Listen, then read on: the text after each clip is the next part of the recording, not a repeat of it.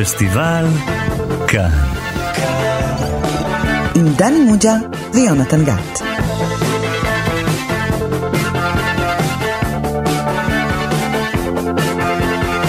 שלום לכם, אתם איתנו שוב בתוכנית הקולנוע המפוארת של תאגיד השידור הציבורי. אני יונתן גת, ומולי יושב ראש המחלקה לקולנוע בבית ברל, דני מוג'ה. היי דני. שלום יונתן. דני, האם זה נכון שאתה גר אה, בדירה מכובדת במרכז תל אביב? אה, אני חושב לתת אפילו את הכתובת של הדירה שלך, האם זה נכון? אני גר, ב, כן, בחלק המערבי. לא רחוק ממני, לא הצפוני רחוק. של... אה, מה שמאפשר לך לקחת ממני סרטים ב-DVD. נכון, נכון, לא מספיק מערבי אני גר. האם אתה חושב שמספיק רמזנו על הסרט שעליו אנחנו מדברים היום? דירה בצפון מערב יש משהו, מנהטן. יש משהו, כן. אנחנו מדברים כמובן על הסרט הזה.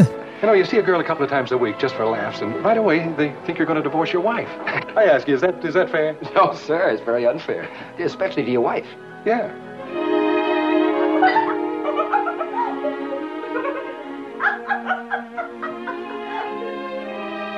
Mildred! He's at it again! כן, שמענו קטע מתוך הסרט המפורסם של בילי ויילדר הנהדר משנת 1960, הדירה, בחיכובו של ג'ק למון כמובן. דני מוג'ה, מה פתאום החלטנו לדבר פה על נדל"ן? או, או, כן. או, אני לא יכול למצוא סיבה לא. יכולת להגיד למה לא. אנחנו מדברים על נדל"ן, אנחנו מדברים פה על, אה, במונחים של קולנוע, על דירת יוקרה. כן, מה על, להזכיר. על דירה יוקרתית במיוחד, כן, אה, אין הרבה דירות כאלה. אה, תרתי משמע, גם הסרט, גם הדירה עצמה, אולי נדבר על הדירה עצמה, וזה באמת, אה, יש אה, אנשים שחושבים שזה הסרט הטוב ביותר של בילי ויילד. יש גם כאלה שחושבים שזה אחד מהסרטים הטובים ביותר ever. נכון. אבל סתם היית יכול להגיד גם 60 שנה לסרט. יכולתי לומר, אתה יודע, כל יום הוא סיבה טובה, אבל באמת, זה סרט נפלא, באמת, וגם מיוחד. מיוחד, אה, גם בקונטקסט שלו, מתי שהוא נעשה, אה, איך הוא נעשה, איפה הוא מתמקם. לפני אה, שאתה מתחיל לדבר לי על התמקמויות, דני מוג'ה, אני הייתי רוצה שתעשה לנו תקציר, שיהיה סדור, שיהיה ברור, ואם אפשר, דני, שיהיה עם דמי מפתח. עם דמי מפתח, בזול, אתה רוצה את זה בזול, אה? נכון, תמיד. הבנתי, אוקיי.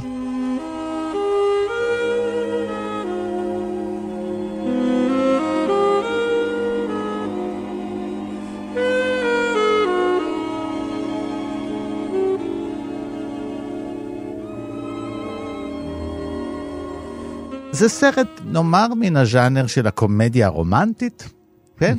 אף שהוא לא הולך ממש במסלול. זהו סיפורו של פקיד, אה, עובד בחברת ביטוח, ג'ק למון. מגלם אותו ג'ק למון, לפקיד קוראים אדון בקסטר, או בד, אה, בכינויו, והוא עובד בקומה הנמוכה.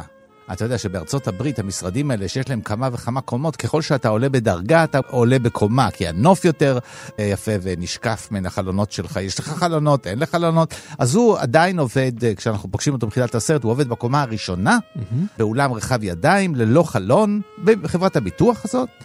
ויש לו מין עסקה כזאת עם הבוסים, לא אחד ולא שניים, עם כמה מן הבוסים בחברה, שהוא נשאר שעות נוספות, ללא תמורה, ונותן את המפתח לבוסים שלו, והם יכולים לעשות שימוש בדירה הזאת עם המאהבות שלהם. ובסוף השימוש שחיתות. בדירה...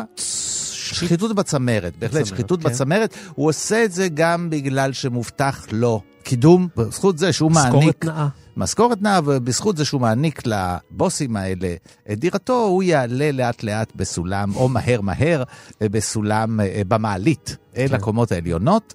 וכמו אה, שאתה במק- התקדמת פה בתאגיד. בהחלט, כן, התחלתי בקומת הקרקע, אני כבר בקומה שלישית או רביעית. רביעית. אין למען, הבעיה היא שפה אין לאן לעלות. נדמה לי שאנחנו בקומה העליונה, הגענו לשיא. מהתוכנית ו- הזאת אין אה, מאיפה נכון, לעלות, דני. נכון, נכון. כן.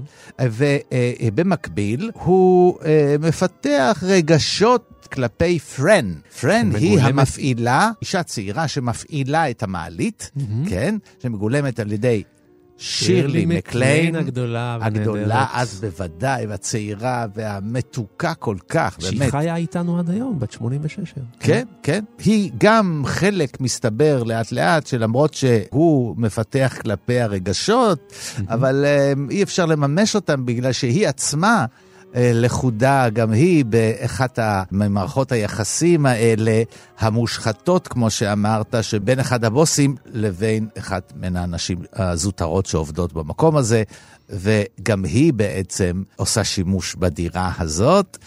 אה, מה יקרה? אמרתי, קומדיה רומנטית, אתם יכולים לשער שזה לא יישאר כמו שתיארתי מתחילת הסרט ועד סופו. דני מוצ'ה, כל הכבוד לך על תקציר שהוא מלא מטרים מרובעים של נוחות, ובאמת היה תקציר מאוד מרווח עם אה, מראה לנוף. תודה רבה. אבל תגיד, למה בעצם יש כאלה שחושבים שזה הסרט הטוב ביותר? לדעתי, לא מעט מבקרי קולנוע חושבים שזה הסרט הטוב ביותר של בילי ויילדר, אבל מצד שני, אני מזכיר לך שדיברנו פה על חמים וטעים של בילי ויילדר שנבחר בסקר של ה-BBC שדיבר עם מאות מבקרים מכל העולם כקומדיה הטובה ביותר, אז החמים וטעים זה הטוב ביותר. ואני מזכירה שדיברנו פה גם על עד התביעה, שדיברנו על זה שזה אחד הסרטים הנפלאים ביותר, בוודאי הסרט המשפטי המהנה ביותר. ובכלל אנחנו יכולים לדבר על שדרות סאנסט שאומרים שזה אחד הסרטים המעולים ביותר, אז מה, מה, מה, למה הדירה דווקא פתאום? אה, אתה, אתה? גררת קצת לשיחה על בילי ויילדר, שנשמח תמיד לדבר עליו, אולי להקדיש את כל התוכניות שלנו מכאן ועד קץ כל הימים, רק על בילי ויילדר וסרטיו.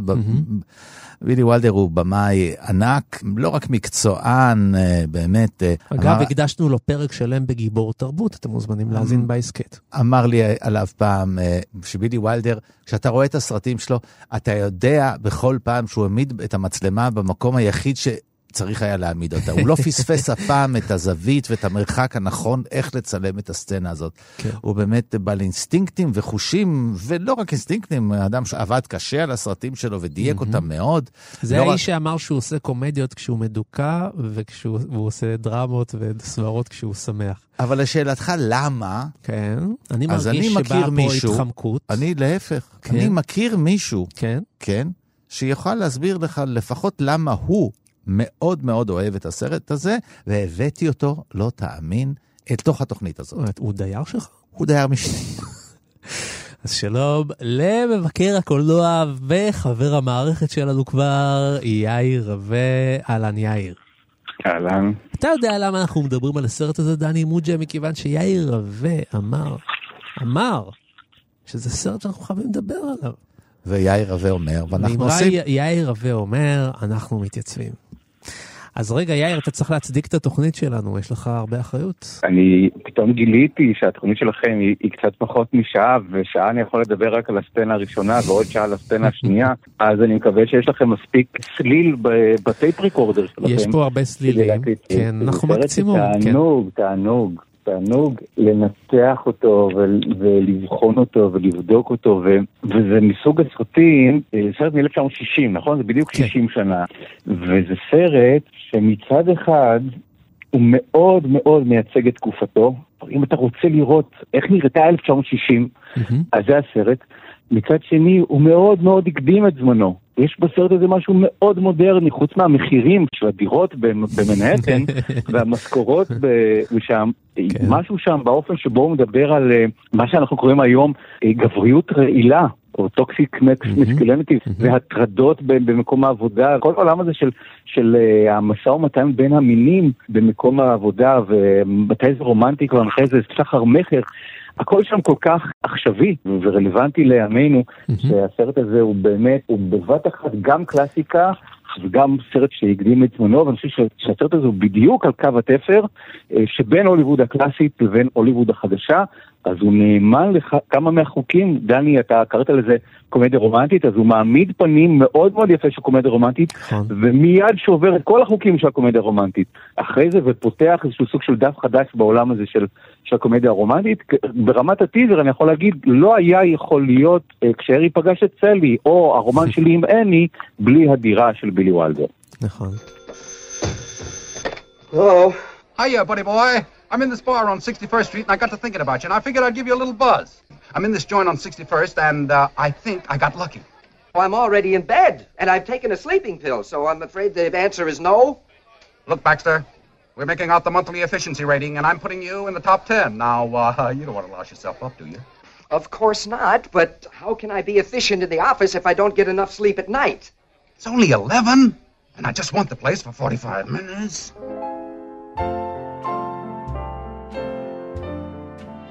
אתה אומר, אה, מבט אל התקופה ומקדים את זמנו, הוא מזכיר לי מאוד, או להפך, הסדרה הזאת שעסקה בפרסום אה. בשנות החמישים, כן, מדמן כן. עושה שחזור של הימים האלה.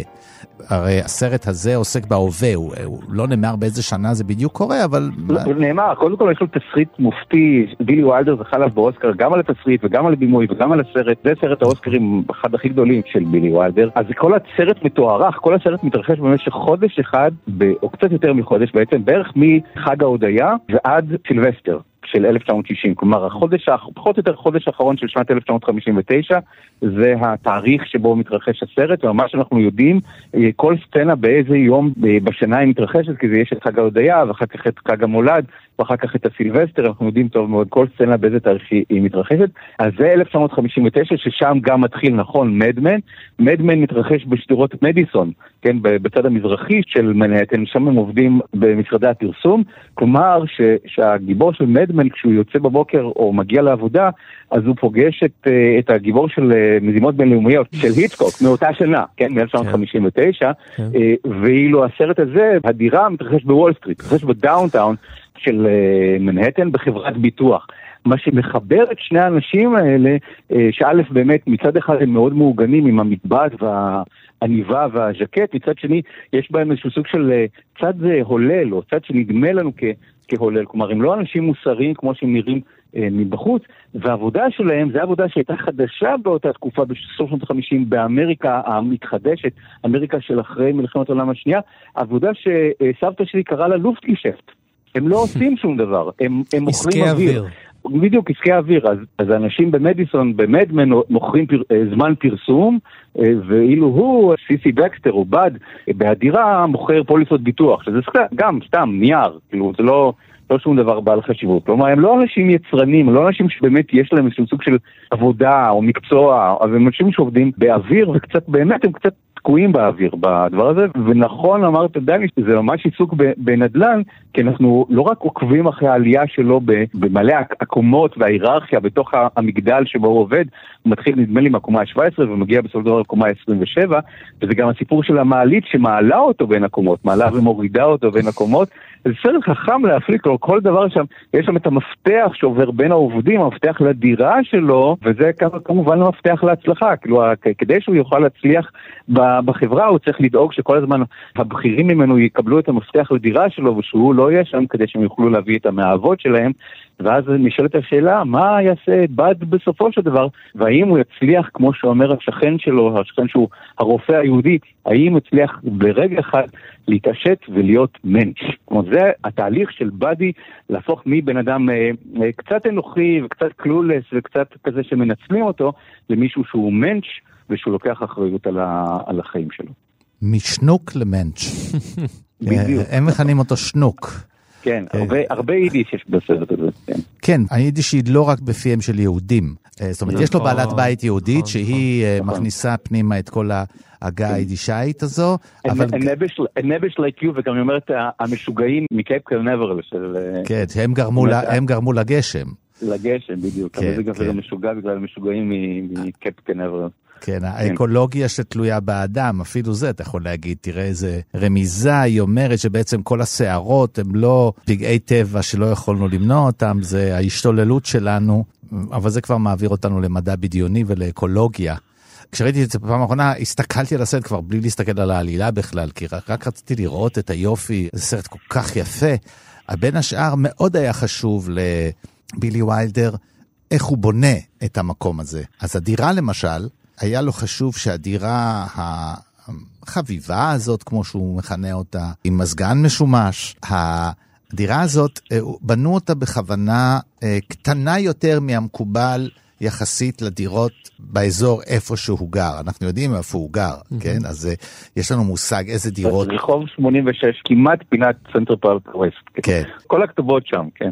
אז, אז אה, מי שמכיר את הדירות ב- באזור הזה, כן, שזה קצת צפונה יותר מהבית של אה, איפה שנרצח וגר בזמנו ג'ון לנון, הדקוטה האוס, הדירות שם באזור הן גדולות יותר מהדירה הזאת, אבל היה חשוב לבילי ויילדר שהדירה שלו תהיה בה משהו, לא עני, אבל, אבל שיש בו צמצום, המטבח מאוד מאוד קטן. דירה הכל- של רווק, אני חושב שזה הרעיון שלו. אבל דירה הוא, הוא, הוא, ב- כשהוא כותב על איך הוא בנה את זה, היה לו חשוב, הוא ביקש, הוא דרש שיהיה קצת יותר, יותר קטן, יותר כאילו לצמצם, זה לא, זה one bedroom כזה, כן? אבל שיהיה איזה סוג של לחץ, לא מדברים על זה, לא נמצאים, אבל כל הזמן הוא עטוף, ואז, הרצ- תמיד ואז הרצון להיות ב- בסנטרל של העניינים, בצנטרום של הפיילה, אבל אה, בלי האמצעים.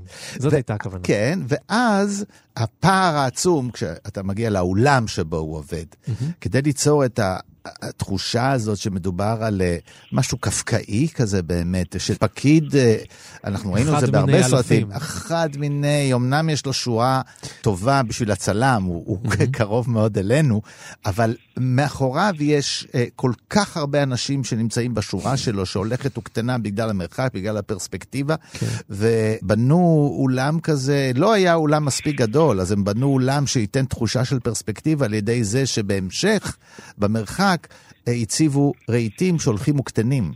קטנים יותר, והאנשים שנמצאים במרחק הרחוק רחוק רחוק, שכבר לא רואים, רואים אותם רק מתנועים, אלה ילדים. זאת אומרת, הוא- וילדים וגמדים, כן. כן, מה שהיה חשוב זה, ואז אתה רואה את כל הנקודות הפרעה. ובהמשך של האולם, גם את זה היום, כשרואים את העותקים החדשים של ה-4K, אם מקפיאים את השוט הזה של העצום של, של אה, מה שנקרא רק אוקיינוס אנשים כמוך השולחנות, עושים את זה. אה, אז לא, אז היום כש- כשיודעים לחפש את זה, אז רואים שמאיזשהו שלב זה כבר ציור. העומק כדי ליצור את זה, זה כבר לא רק פרספקטיבה הכפויה של הרהיטים שהולכים להיות וקטנים, אלא מאיזשהו שלב זה כבר קיר מצויר שממשיך את ה...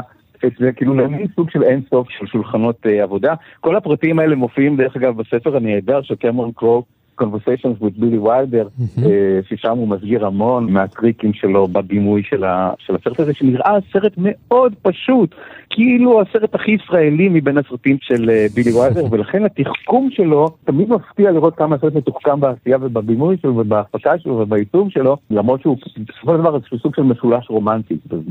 בסופו של דבר סרט מאוד מאוד אה, קטן מבחינה אנושית, אבל יש בו משהו עצום, הוא סרט שמצולם בסינמסקופ, במסך רחב, אה, ששוב, באותה תקופה בהוליווד, סרטי המסך הרחב זה לסרטי ראווה, זה לא לסרטים אנושיים קטנים ואינטימיים, קלוז-אפים של בני אדם, אלא רק על דברים שקשורים למצעדי אה, ראווה וסרטים אה, תקופתיים. מהבחינה הזאת בילי ויילדר חידש פה משהו בקולנוע האמריקאי, שאת זה הוא קצת הביא דרך אגב מקולנוע הצרפתי, ששם אהבו לצלם במסך רחב דווקא סצנות אינטימיות בין אנשים, וזה סרט שמצולם בשחור לבן, בתקופה שכבר הקולנוע ההוליוודי הגדול, זה סרט, כן, סרט אה, של... אה, של כוכבים MGM. גם, כן? אה, לא רק כוכבים, אבל זה סרט אולפנים גדול, ושל הבמאי, אחד הבמאים הכי מצליחים בהוליווד. ולמרות זאת סרט מצולם בשחור לבן, והוא אומר, בילי וולדר, בשיחות שלו עם קרמן קרו, שהוא היה האחרון מהוליווד שעדיין צילם בשחור לבן, ושאלו אותו למה, הוא אמר כי זה יפה בעיניי.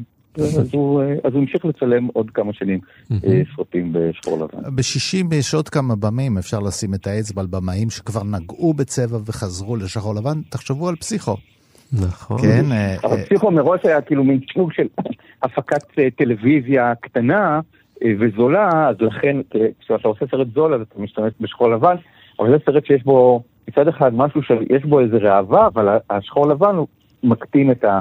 זה ויוצר את זה למשהו יותר אה, אה, אינטימי. החיבור עם, עם פסיכו ועם היצ'קוק הוא, הוא יפה בעיניי, כי יש משהו שמשותף להיצ'קוק ולבילי ויילדר בשנה הזאת ב-1960, זה שהם שניהם מסיימים, אני חושב, את העשור הכי גדול שהיה לשניהם, אולי העשור הכי גדול לבמאים, אולי אי פעם, אני לא זוכר, אה, בין 1950 ל-1960, גם היצ'קוק וגם בילי ויילדר, כמות יצירות המופת שהם יצרו בתוך עשר שנים זה מדהים, ושניהם מסיימים את הרצף הזה ב-1960, בילי ויילדר עם הדירה והיצ'קוק עם פסיכו, מעניין. והם לא מצליחים לשחזר את זה בסרטים הבאים. הם פשוט לא מצליחים, והם לא מבינים למה. אבל משהו קורה שם בשני הסרטים האלה, בהדירה ובפסיכו, והם מגדירים את זה שניהם.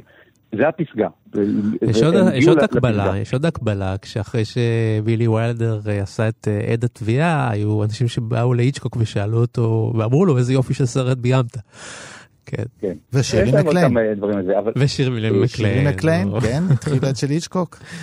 בין 1950 ל-1960, בילי ויילדר עושה את שדרות סאנסט, את הקרנבל הגדול, את סטלג 17, את סברינה, את חטא על סף ביתך, את אהבה באחרי הצהריים, את עד התביעה, שלושה סרטים ב-1957 הוא עושה, זה זה בכלל טירוף. וחמים וטעים, ואחרי חמים וטעים הוא עושה את הדירה. אז אה, כל אחד מהסרטים האלה יכול להיחשב כסרט הטוב ביותר, או בתולדות הקולנוע האמריקאי, או בתולדות בילי וילדר.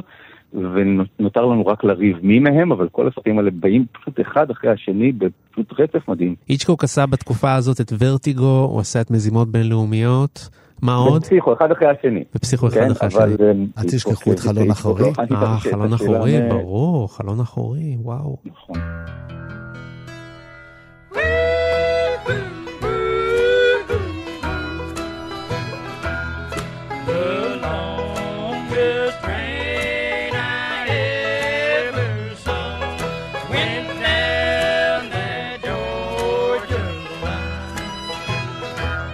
אנחנו מדברים על אה, כל מיני נקודות כאלה בסרט הזה, אתה יודע, ומנסים לדעת, אבל אה, צריך לזכור שאני חושב שכמו שיאיר אמר, פורמלית זה כביכול כמו קומדיה רומנטית, יש אה, אישה בסוף, כן יכולים להיות יחד זה קצת מצחיק ובסוף זה, אבל הוא חותר תחת שני המרכיבים, גם תחת המרכיב הקומי וגם תחת המרכיב הרומנטי. תשמע, זה סרט שאני בוכה בו. אני בוכה בסרט הזה. תראה, אה, אה, אה, טוב, יאיר, זה שאתה בן אדם רגיש, זה אנחנו יודעים. בכיין, בכיין, כן, זה שאתה בכיין, זה ידוע, בכיין ידוע. הם כל כך מקסימים הזוג הזה, ג'ק למון ושרלי מקליין בסרט הזה, הם מופלאים. אבל העניין של החתירה נגד, קודם כל, קומדיה, לרוב, אתה לא מצלם בלילה. זה סרט שמתרחש בחלקים עצומים בלילה, ואם הוא מתרחש ביום, אז הוא בפנים. נכון, יש פה סצנות של סרט אפל. המון, לגמרי. התאורה של סרט אפל, הוא עושה פה דברים אה, ממש, אה, אתה יודע, שהוא היה ספץ בהם, כן, הוא היה ממש, המומחיות הזאת שהוא הביא עוד מגרמניה, עם כל האנשים שאיתם הוא מאיר, ואיתם הם לימדו את כל הוליווד איך, איך, איך לעשות... אקספרסיוניזם כן, הגרמני, כן, כמובן. כן, כן, בתרגום האמריקאי שלו, כמו שאנחנו מכנים אותו, זה הפילם נואר, ויש פה המון תאורה כזאת, תאורה מאוד מאוד קונטרסטית, שהיא פועלת נגד האלמנט הקומי. אתה צריך אור, אתה צריך נכון. להרגיש בטוח, אתה רוצה לצחוק, שמחה. אתה צריך להשתחרר, כן, אתה לא. אז למרות שיש בו באמת דברים מאוד מאוד אה, משעשעים, אה, דיאלוגים עם פואנטות, כמו שצריך לכתוב, אה, ב- כן, ובילי ויילדר מי כמוהו יודע לכתוב דברים כאלה, ויין ליינרס? כאלה. מעולים, one-liners מעולים. אבל יש איזו אווירה אפילה חולנית גם בעלילה עצמה. תשמע, תשמע, נקודת ה- המפתח המרכזית של הסרט זה ניסיון התאבדות. אה, אין הרבה קומדיות רומנטיות שבמרכזן יש אה, ניסיון התאבדות וחשש שהגיבורה תנסה להתאבד שוב, זה המתח. אתה יודע, זה מעניין, יאיר, מה. שאתה אומר, כי גם בחברים חברים אבל, ג'ק לבון כן. מנסה להתאבד. זה גם של בילי וילדר, אחד הסרטים האחרונים שלו. לא, אבל העיקרון בדרך כלל בקומדיה שיש בה התאבדות, אה, זה שזה לא מצליח מלכתחילה. נכון. כי הוא בטעות מנסה להתאבד. וקושר את. צ'פלין, וזורק את צ'פלין במקום את עצמו, כן, למים. כאילו. הרון לויד אה, אה, מחבר את עצמו לאבן הכי גדול- גדולה שרק אפשר, וזורק את עצמו לנהר, אבל הנהר הוא בעומק של עשרה סנטימטר. ורוצה להידרס על ידי רכבת, אל תשכח. כן, כל מיני, אתה יודע, בהתאבדויות אתה מקצין את זה ככה, שבאמת אתה לא חושב... פה... זה כמו במלודרמה כזאת, שאם לא יגיעו. בזמן היא תמות. היא לא, זה לא. זה לא צחוק. זה מאוד מלודרמה, נכון? כן. זה, אם לא יגיע בזמן, האביר לא יגיע בזמן, זה מת, זה לא, זה לא ממשיך, כן? אז תסביר איך זה עובד, לא אם כך? איך הוא משתמש באמצעים אפלים ויוצר קומדיה כזאת? אז, אז באמת הזמן? היא לא כל הזמן קומדיה. החלק, נקרא לזה, הקומדיה הרומנטית, הצד המלודרמטי, שיש פה מלודרמה, אתה יודע, אתה- תלוי איך אתה מספר את הסיפור הזה. בוא אני אספר לך סיפור על אישה אז אפשר צעירה. לנסות לפ- לפצח את, המכניקה, כי באמת הוא כזה מאסטרו, קודם כל בכתיבה, עוד לפני, בבימוי, אז, אז קודם כל אנחנו מתחילים את הסרט עם דגש מאוד ברור על הקומדיה. בתחילת מהמם. הסרט אנחנו צוחקים, אחת הסצנה הראשונה, ממש אולי הסצנה הראשונה או השנייה בסרט, אחרי שבעד מסיים את הקריינות שלו שמציג אותו ואת מקום עבודתו ואת, ואת הבעיה שלו, אז רואים אותו מקיש מספרים, כי זה מה שהוא עושה, מכניס מספרים למכונת החישוב, כן, ה-IBM הישנה. מכונת לניקוב כרטיסים, מהמם. אה, ו- ורואים אותו ככה, גם את המוזיקה וגם את זה שהוא הוא מסונכרן בקצב שלו לקצב של המכונה. כן. כלומר, וגם בתסריט שלו בילי וולדר כותב את זה ככה, שכל האנשים הם בצבע אה, אפור מטאלי, וה- והדבר היחידי שהוא אנושי זה הרעש והתזוזה של של מכונות החישוב. כן. אה, אז יש פה את המשחק הצ'פליני של לגרום אה, למכונה לראות חיה ולגרום לאיש החי לראות אה, מכני. כן. החלפת התפקידים. הדבר הזה שהנרי ברגסון דיבר עליו, שהקומי, אחד הדברים, האלמנטים קומיים זה כשהמכונה מתנהגת באופן אנושי. אנושי והאנושים כן. הולכים באופן מכני. כן. אז זה מתחיל ככה, ואחר כך אה, אנחנו פוגשים את, אה, את ארבעת ה- הסופרוויזורים שלו, וכל אחד, אחד שמן ואחד גבוה ואחד נמוך, ואחד יש לו קול מצפצף, ואחד, והם כאילו מין סוג של... אה, הגשש שבעת החיוור הגמדים, כזה. או גם עכשיו, או שבעת הגמדים של של הגיעה, כל אחד מאופיין אחר, והם דמויות שהן בפירוש קריקטורות קומיות. כן. אז כשהסרט מתחיל ב... באיזשהו סוג של קומדיה של טעויות, ואנשים כזה שמייצגים סטריאוטיפים, אז אנחנו נכנסים למצב רוח של קומדיה, ואנחנו צוחקים מיד בפתיחתו, אנחנו מבינים שזה סרט על דיכאון, סרט על בדידות ועל, ועל חיים בודדים בעיר הגדולה, אה, ועל אנשים שמבדידות תראה, יכולים להידרדר עד ל... עם לב שבור לניסיון התאבדות, והסרט הולך לשם, וגם מסתיים במקום הזה, זה האלמנט של המתח ושל המלודרמה בתוכו. זה באמת סרט שמערבב מאוד יפה את שני הדברים האלה, צריך להיות מאסטר של לא ליפול. ושזה יהיה יותר מדי מלודרמטי ושלא יהיה יותר מדי אה, קומי או פארסה או, אה, או, או, או משהו כזה שהוא יותר מדי מצחיק, וזה אחד הסרטים באמת המופלאים ששומרים על האיזון בין, בין הצדדים האלה.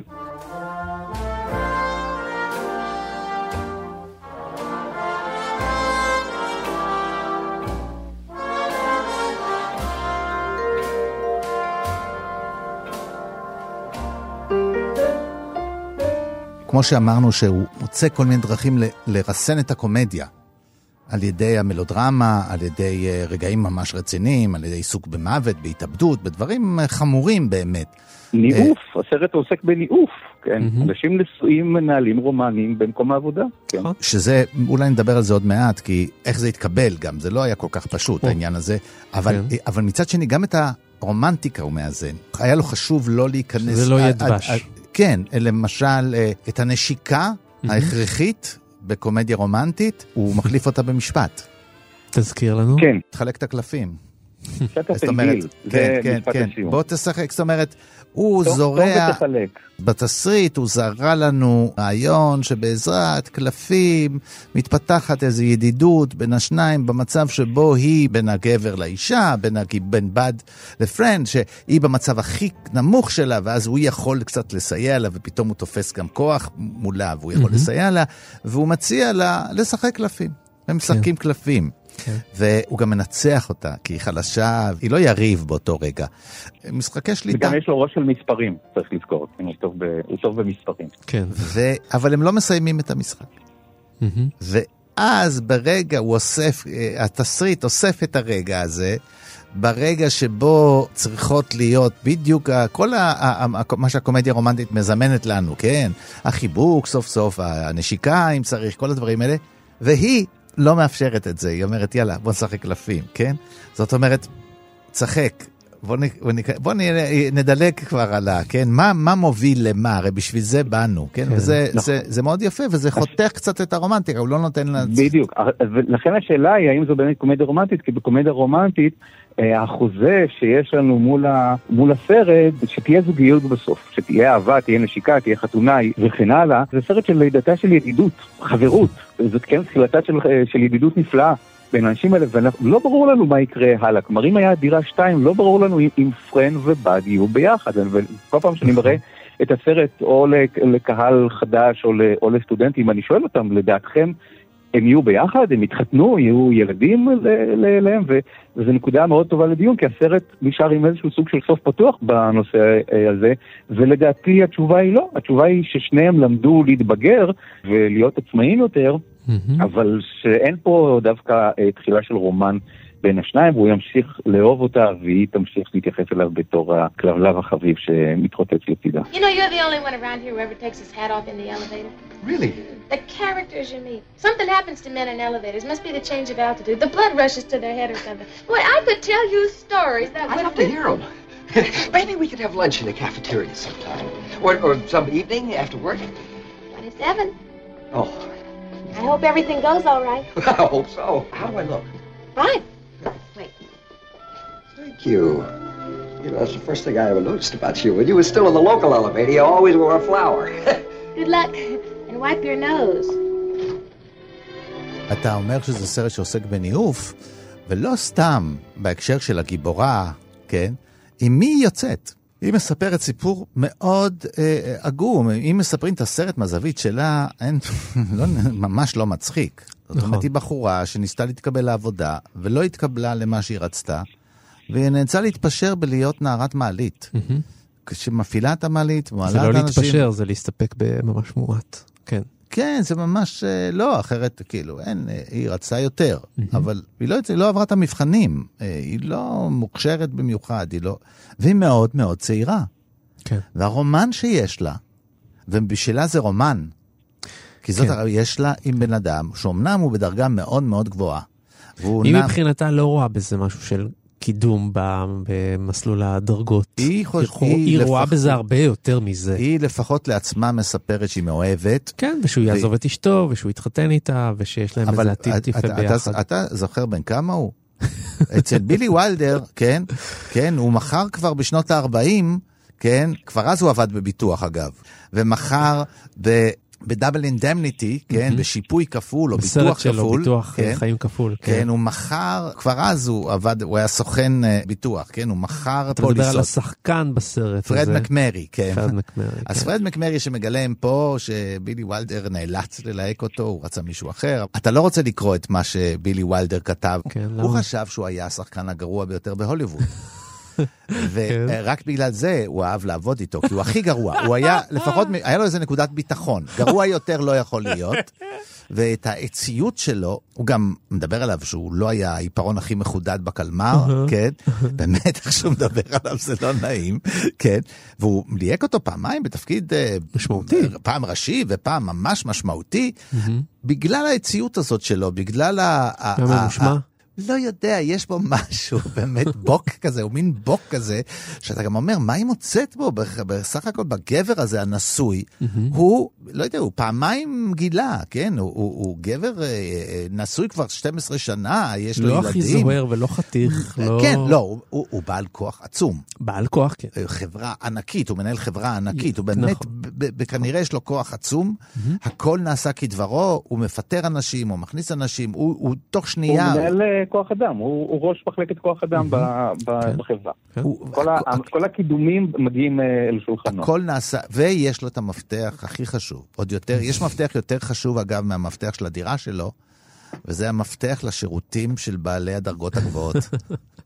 שזה המפתח שמחזיר לו, גיבור הסרט מחזיר לו כשהוא מתפטר, הוא לא מחזיר, הוא לא, במקום לתת לו את המפתח לדירה שלו, הוא אומר, קח את המפתח לשירותים. זה, אפרופו המפתח, החפץ הזה, כן, שעובר מיד ליד. אז תשמע, זה חמור מאוד. העניין הזה, התיאור הזה, מה ש... זה, זה רומן באמת בכל קנה מידה. ומה, באמת את מאמינה שאת מאוהבת, ושוב היא נופלת בפח, ושוב הוא מבטיח שהוא יעזוב את אשתו, ושוב היא נשברת ממנו, ושוב הוא לא עוזב את אשתו, וזה נמשך ונמשך ונמשך, והגבר הזה נאמר עליו. שזה לא פעם ראשונה שהוא עושה את התחבולה הזאת, והתחבולה כן. הזאת נמשכת כמה שנים, יש לו פטרן כזה, יש לו מבנה של התעללות וניצול של נשים. הוא לוקח אישה צעירה שתלויה בו מבחינת כלכלית, ותלויה בו מבחינת ההתקדמות, ותלויה בו בהמון מובנים, ונותן לה אשליה שהנה הוא עוזב את אשתו והוא יחיה איתה. וכשזה נמאס לו, והוא לא יכול להחזיק מעמד, אז זה נגמר, והוא עובר לאישה הבאה, ועובר לאישה הבאה. אבל יכול להיות שהשאר, עד עכשיו, אה, היו יותר מודעות למערכת היחסים הזאת, ולפחות סיפרו לעצמן שהניצול הוא משהו הדדי. השתלם. שהניצול הוא הדדי. אצלה... לה אין אור היא, הרבה. היא, היא מדברת על אהבה, היא ממש כן, מאוהבת בו. היא לא רואה, היא עיוורת, אהבה עושה אותך עיוורת, היא באמת עיוורת, היא לא רואה, אומרים לה, זה לא משנה. וזה טרגי, זה כבר לא מלודרמה, זה טרגי, כי כן. היא חופרת לעצמה, ולכן אם היא הייתה, למשל, אם זו הייתה טרגדיה, והיא הייתה בסופו של דבר מתאבדת, אז זה העונש שהיא נושאת על השפלות שלה. כן, אז זה כמעט נוגע במקומות האלה. בגלל שזה מלודרמה, אז לא מתים, ואז בקומדיה גם אפשר עם איזה הומור ולעשות לה ספגטי ולייבש את הספגטי על uh, רקטת טניס. אה, רגע מקסים, אה, אין לו מסננת בבית, אבל כן. הוא, הוא מייבש את הספגטי על רקטת טניס.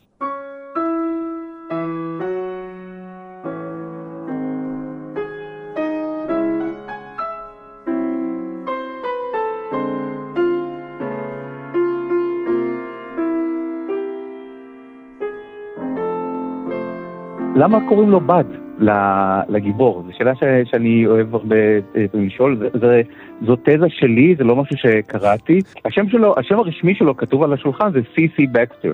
C for Clifford, אה, C for קלווין אה, ובקסטר, זה השם שלו, או Mister בקסטר. אבל כולם קוראים לו בד, או buddy boy, זה הכינוי שלו בחברה, וככה הוא מציג את עצמו, כן, כאלה קוראים לי בד. הסיבה היא שהוא כזה נעבך, הוא כזה מישהו שהוא אחד מההמון, וכל החבר'ה האלה שמנצלים אותו כי הם יודעים שיש לו את המפתח לדירה, ששם הם יכולים להביא את הרומנים שלהם, אה, אף אחד מהם לא יודע איך קוראים לו. זה, ה... זה- בעצם ה... זה שקוראים לו, אה, בת זה כמו לקרוא למישהו אח שלי, או חברמן, או, אה, או ג'ינג'י, כשאתה פוגש מישהו ואתה לא זוכר איך קוראים לו, כן. אז ככה כולם קוראים לו, כי אף אחד לא זוכר מה, מה השם של. של האיש הזה. כן. אז הוא כאילו ממש איש כזה שהוא נורא תמים, נורא לא... לא שקוף. אין לו, אין לו, שקוף, אין לו, אין לו תכונות משל, משל עצמו, וברגע שהם שמים לב אליו וצריכים ממנו משהו, זה הדבר שנותן לו איזשהו סוג של, אה, של כוח ואיזשהו סוג של משהו שמשמעות לחיים שלו, ואז באמת הוא צריך להתפכח מזה, ומי שעוזר לו להתפכח, הזכרנו אותו מקודם, זה השכן שלו בדירה ליד, אה, יש לו אה, רופא יהודי, שהוא זה שמטיף לו מוסר, הוא זה שכל הזמן אומר לו שהוא צריך להתבגר, הוא צריך להתנהג כמו בן אדם, והוא צריך להיות מענץ', והוא זה שבעצם יהפוך להיות האיש שיעשה כהמלצת הרופא כדי לצאת מהמצב שב- שבתוכו הוא נתקע, ויחד עם זה גם, גם פרן ת- תצא מה, מהמצב אה, שבו היא תקועה. אבל הוא, הוא ממש שותף לחוסר מוסריות, לשחיתות. הוא שותף מלא, לא רק בגלל שהוא נותן את הדירה. כי הוא מוכן שהשכן שלו, שמבקש להיות, שיהיה מענטש, הרי השכן טופל עליו. כן? טופל עליו שהוא womanizer, שהוא גבר של נשים, שכל שנייה הוא שומע, הוא שומע מהדירה. מה, מהקיר אה, את, את, ה- את, את, מה אה, שקורה אה, שם. את הפעילות ה- ה- הסק- ה- ה- המינית שמתרחשת בחדר המיטות שלו, והוא חושב שהוא מבצע, אה, והוא לא אומר לו, אה, היו ימים, הל- הלוואי ואני, כמו שאומרים לו גברים אחרים, אתה צעיר, לך טוב, אתה יכול להשתולל, אתה לא כמוני כבול, אתה יכול לקפוץ ממיטה למיטה. הוא אומר לו, אלה חיים לא מוסריים, אלה חיים לא טובים, אלה חיים לא נכונים. תמצא לך מישהי אחת, תהיה מענץ'. והוא גאה. גם, נכון, יש תחבולה, הוא חייב להסתיר את זה שזה אה, מישהו אחר. כי הבעלת הבית לא תרשה לו לעשות סאבלט, אפילו אם זה בחינם. אבל יותר מזה, הוא מקבל את הדימוי הזה. נכון. הוא מוכן להגיד, אה, כן, אני צריך אה, להיפטר מדבר שאין לו. זאת אומרת, בעצם על זה שאתה מוכן ללבוש את הדימוי הזה ושמישהו יגיד לך, אתה לא בסדר כי עשית כך וכך וכך. אתה יוצא הכי מגניב יוצא, שיש, כן. אבל אתה יוצא בדיוק כמוהם. נכון. וזאת אומרת, הוא שותף בדימוי שהוא מוכן שיהיה אצל הרופא, שותף זהה בדיוק לכל החבר'ה האלה. גם אני עובד בחברת ביטוח, וגם אני מביא הנה בחורות שרוצות לטפס בסולם הזה, ולי יש דירה, להם אין, אז הם צריכים, אני צריך לתת להם. מה שלא נכון, כי אין לו דירה. כי לג'ק למון תמיד יש את הדימוי של הנעבך, והוא תמיד רוצה להתהדר בשרמנטיות שאין לו. אין לו את זה, אין לו את זה. אז הוא תמיד מנסה כזה קצת... אפילו שזה גנאי, הוא מוכן לקחת, רק תן לו, תן לו את הדימוי הזה של כובש נשים. אין לו מזל בכלל, אפילו הוא לא יכול לראות טלוויזיה עם TV dinner. יש סצנה נפלאה ש, שהוא רוצה לראות, אה, ו, וכל פעם שזה מתחיל, ומבטיחים לו שיהיה את Grand Hotel, והנה, עם השחקנית הזאת, ועם השחקן הזה, והשחקנית הזו, ונעבור לפרסומות. וכל פעם שהוא חוזר לראות את זה, עוד פעם עוברים לפרסומות. שזה לו... כמובן קריצה של בילי ויילדר, ביקורת שלו על תרבות הטלוויזיה, כמובן. אה, אה, ביקורת על, ה- זה ספציפי, כי הוא רוצה לעבור לראות סרטים. אז כל הרעיון הזה שאפשר לראות סרטים בטלוויזיה, וכביכול, הנה עוד מקום, איזה סרטים, תראה איך הם נראים, אי אפשר לראות אותם, קוטעים אותם כל הזמן, והוא עושה מין סלט כזה, כי הוא מראה גם הסתערות של... מתוך לא, הוא הסרט. גם מראה את, את הטעם של, של בקסטר באומנות. קודם כל רואים שיש לו פוסטר שהוא קנה במוזיאון לאומנות מודרנית, וכשהוא רואה, מזפזפ בטלוויזיה ויש אה, מערבון עם, אה, עם מרדף של סוסים וסצנה אחרת של מכות בבית מרזח, אז הוא מיד כזה נרתע ומעביר ערוץ, ואז כשיש את Grand Hotel, כן, יצירת המופת של גרטה גרבו מ-1932 עם משפחת ברימור, זה סרט שזכה ב- באוסקר אם אני זוכר נכון, אז העיניים שלו נדלקות, את זה הוא רוצה לראות, הוא רוצה לראות את הקלאסיקה של הקולנוע, אבל כאמור הפרסומות לא מאפשרות לו לראות שום דבר. Where are you going? Well, who knows? Another neighborhood, another town, another job. I'm on my own. That's funny. So am I. What'd you do with the cards? In there. I love you, Miss Kubelik. Three. Queen. Did you hear what I said, Miss Kubelik? I absolutely adore you. Shut up and deal.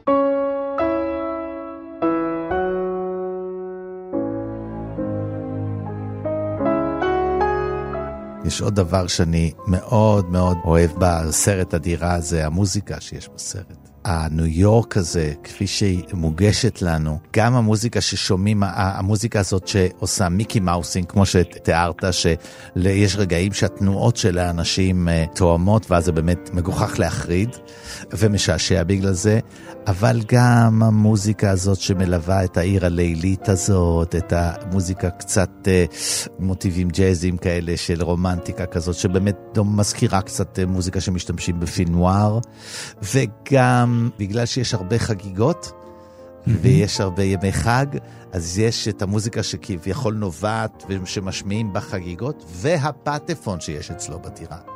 כן?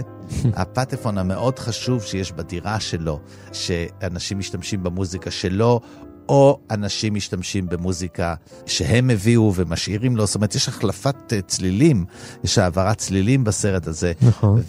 ויצא לי במקרה, במקרה, ממש במקרה, לראות את הסרט הזה אה, כשהתכוננתי להיום, באותו יום שראיתי את City Lights, אורות הכרך של צ'פלין, ואצל העיוורת, ורבותיי, יש גם פטפון, ומשמיעים משם מוזיקה, והיא מתפקדת, וזה כל כך יפה שאתה תקופה ארוכה בקולנוע, כדי להשמיע מוזיקה שנובעת מתוך המקום, אתה יכול לראות, לשמוע, דרך זה להראות איזה מוזיקה האיש שומע, מה הוא אוהב לשמוע, מה הוא משמיע לעצמו, מה אחרים היו רוצים לשמוע אצלו, וזה מתפקד מאוד יפה בסרט הזה. אז זה לא רק תמונות וזה לא רק דיאלוג, זה גם uh, מוזיקה שהיא ממקמת uh, במדויק את הסרט ב... בתקופה שלו. היא מוזיקה שמתאימה לאנשים האלה. מה הם שומעים במהלך היום, וכשהם מתפרעים קצת, כשהם אה, פוזלים לכיוונים של בילוי, של בילוי אסור, הוא מבלה לילה שלם עם אישה שרוצה לבגוד בבעלה, שהוא נכון. בכלא בקובה. קובה, כן. אה, זאת אומרת, היא בוגדת בו, היא אומרת לי, בעלי, בוא נלך למ- למ- למיטה שלך. והקטע, אני ככה זורם לשם, אבל אני פתאום נזכרתי, לא הזכרנו את הדבר המחריד ביותר בסרט. באמת המחריד ביותר, אבל הוא כל כך מחריד שהוא גם מאיר את הגיבורה. שבגללו גם אה, רבים לא רצו בכלל שהסרט יופץ, תקפו את הביקורת, יש ביקורת קטלנית כלפי הסרט, אבל היא מאותה, מאותו סוג של ביקורת שאומרת, התכנים הם, הם בעייתיים, לא ביקורת עניינית, איך הוא צולם, איך הוא עשה, אלא שהסרט עוסק בשפל ההתנהגות האנושית, אין דבר כזה, מה פתאום מראים את הדברים הנכונים האלה? כשהבוס הגדול ניגש לפרן, והוא אומר, לא הצלחתי לקנות לך מתנה, אבל תקני לך משהו. ונותן לה 100 דולר. אה, אה, והסרט זה עובר באותו רגע- לזנות. אין, נכון, אין, זה-. מפרש, אולי אפילו באותה מדי, כן? נכון. כאילו כמעט אה, הבנו עד עכשיו. בטח לאותה תקופה זה היה בהחלט מאוד תשמע, מאוד זה רגע, הוא שם לה יוצא 100 דופן. דולר, הוא שם לה 100 דולר, הוא קונה אותה, ולא קניתי לך מתנה, ומחזיק את המתנות שהוא מביא למשפחה שלו. כן? וזו הסיבה שהיא תנסה להתאבד בסצנה הבאה. בגלל האקט הזה שבאמת גורם לה להרגיש מאוד זולה ומושפלת. הרבה שואלים אותי איך נהיים תסריטאים, איך לומדים תסריטות, והתשובה שלי היא נורא פשוטה, פשוט תראו את, את הדירה, ותראו את מלאכת המחשבת של, ה, של בניית הדרמה, כי הסרט מתחיל בעצם עם זה שיש שלושה אנשים, ולאנשים האלה יש סודות. פרן לא יודעת שהיא באה לדירה של באדי, היא חושבת שהוא האיש ההגון היחידי בכל החברה הזאת. באדי לא יודע שהבוס שלו מביא את פרן, שהוא דלוק עליה, לדירה שלו. ו- והבוס לא יודע שבאדי מאוהב בפרן. וברגע שיש את, ה- את הסודות האלה, השאלה שאנחנו שואלים את עצמנו כצופים, זה מתי, מי יגלה מה? מי יגלה מה ומתי? Mm-hmm. באיזה אופן הגילוי הזה של הסודות יקרה, ואיך זה יקרה ומה מה יקרה הלאה. והאופן שבו בילי ויילדר א' יוצר את הסודות וב' חושף בפנינו את האופן שבו הם מגלים את הסודות, הוא מלאכת מחשבת של כתיבה, של בנייה של סצנות, כי כל פעם קורה בדיוק בסצנת מפתח, והדברים האלה מתגלים באופן הכי מבריק. יש סצנה פשוט נפלאה עם אה, מראה, אה, מראת איפור. שפרן שוכחת אה, בדירה, הוא לא יודע שזה המראה של פרן, הוא יודע שזה המראה של המאהבת של הבוס שלו, והוא, היא שוכחת את זה בדירה, והוא מביא את זה לבוס, הוא אומר, האישה שלך שכחה את זה אצלי, ואז בסצנה יותר מאוחרת בסרט, כשהוא רוצה למדוד כובע, פרן מוציאה את המראה הזאת ונותנת לו שיראה איך הוא נראה, והוא מזהה את המראה כי המראה שבורה, ויש סדק באמצע, והוא רואה את עצמו כפול ושבור, והוא מזהה שזאת המראה שהוא החזיר לבוס שלו, וככה הוא מגלה את הסוד שלהם, וכמה דקות אחר כך היא תגלה את הסוד שזה הדירה שלו, שכל הזמן כל האקט הזה קרה, והאופן שבו הסודות האלה מתגלים, אה, זה באמת הרגעים האלה של אה, קטרזיסים קטנים בסרט.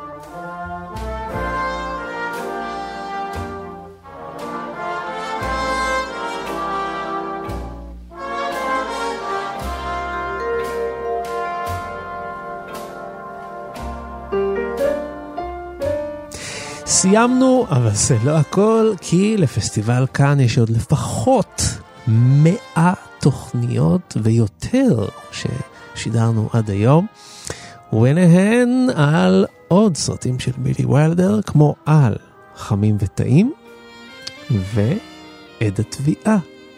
שני סרטים שעליהם כבר דיברנו כאן, וכמובן על עוד הרבה מאוד סרטים נוספים מז'אנרים מגוונים, אתם יכולים להאזין לכולם. באפליקציה של תאגיד השידור הציבורי שפשוט קוראים לה כאן, או כל אפליקציית פודקאסטים אחרת שאתם מעדיפים, נכנסים, מחפשים את פסטיבל כאן וכל הפרקים יחכו לכם שם. אנחנו רוצים להגיד תודה לטכנאית שלנו חן עוז, שהיא גם העורכת הטכנית המצוינת של התוכנית. אנחנו רוצים להודות לאבי שמאי ולצח סלוצקי שהביאו אותנו כאן לשידור. אנחנו רוצים אה, להודות למזכיר שלנו, למבקר הקולנוע המדופלם יאיר רווה שהיה איתנו, תודה רבה יאיר. תודה לכם. ודני מוג'ה, רציתי להגיד לך שהסתיים החוזה, כמובן אתה לא מקבל אה, הערכה נוספת מאת התאגיד, אבל אה, אנחנו יכולים אה, לחשוב לסבלט לך את האולפן מדי פעם, ככה בשביל התוכנית. תשמע, אני פשוט אוותר. כן.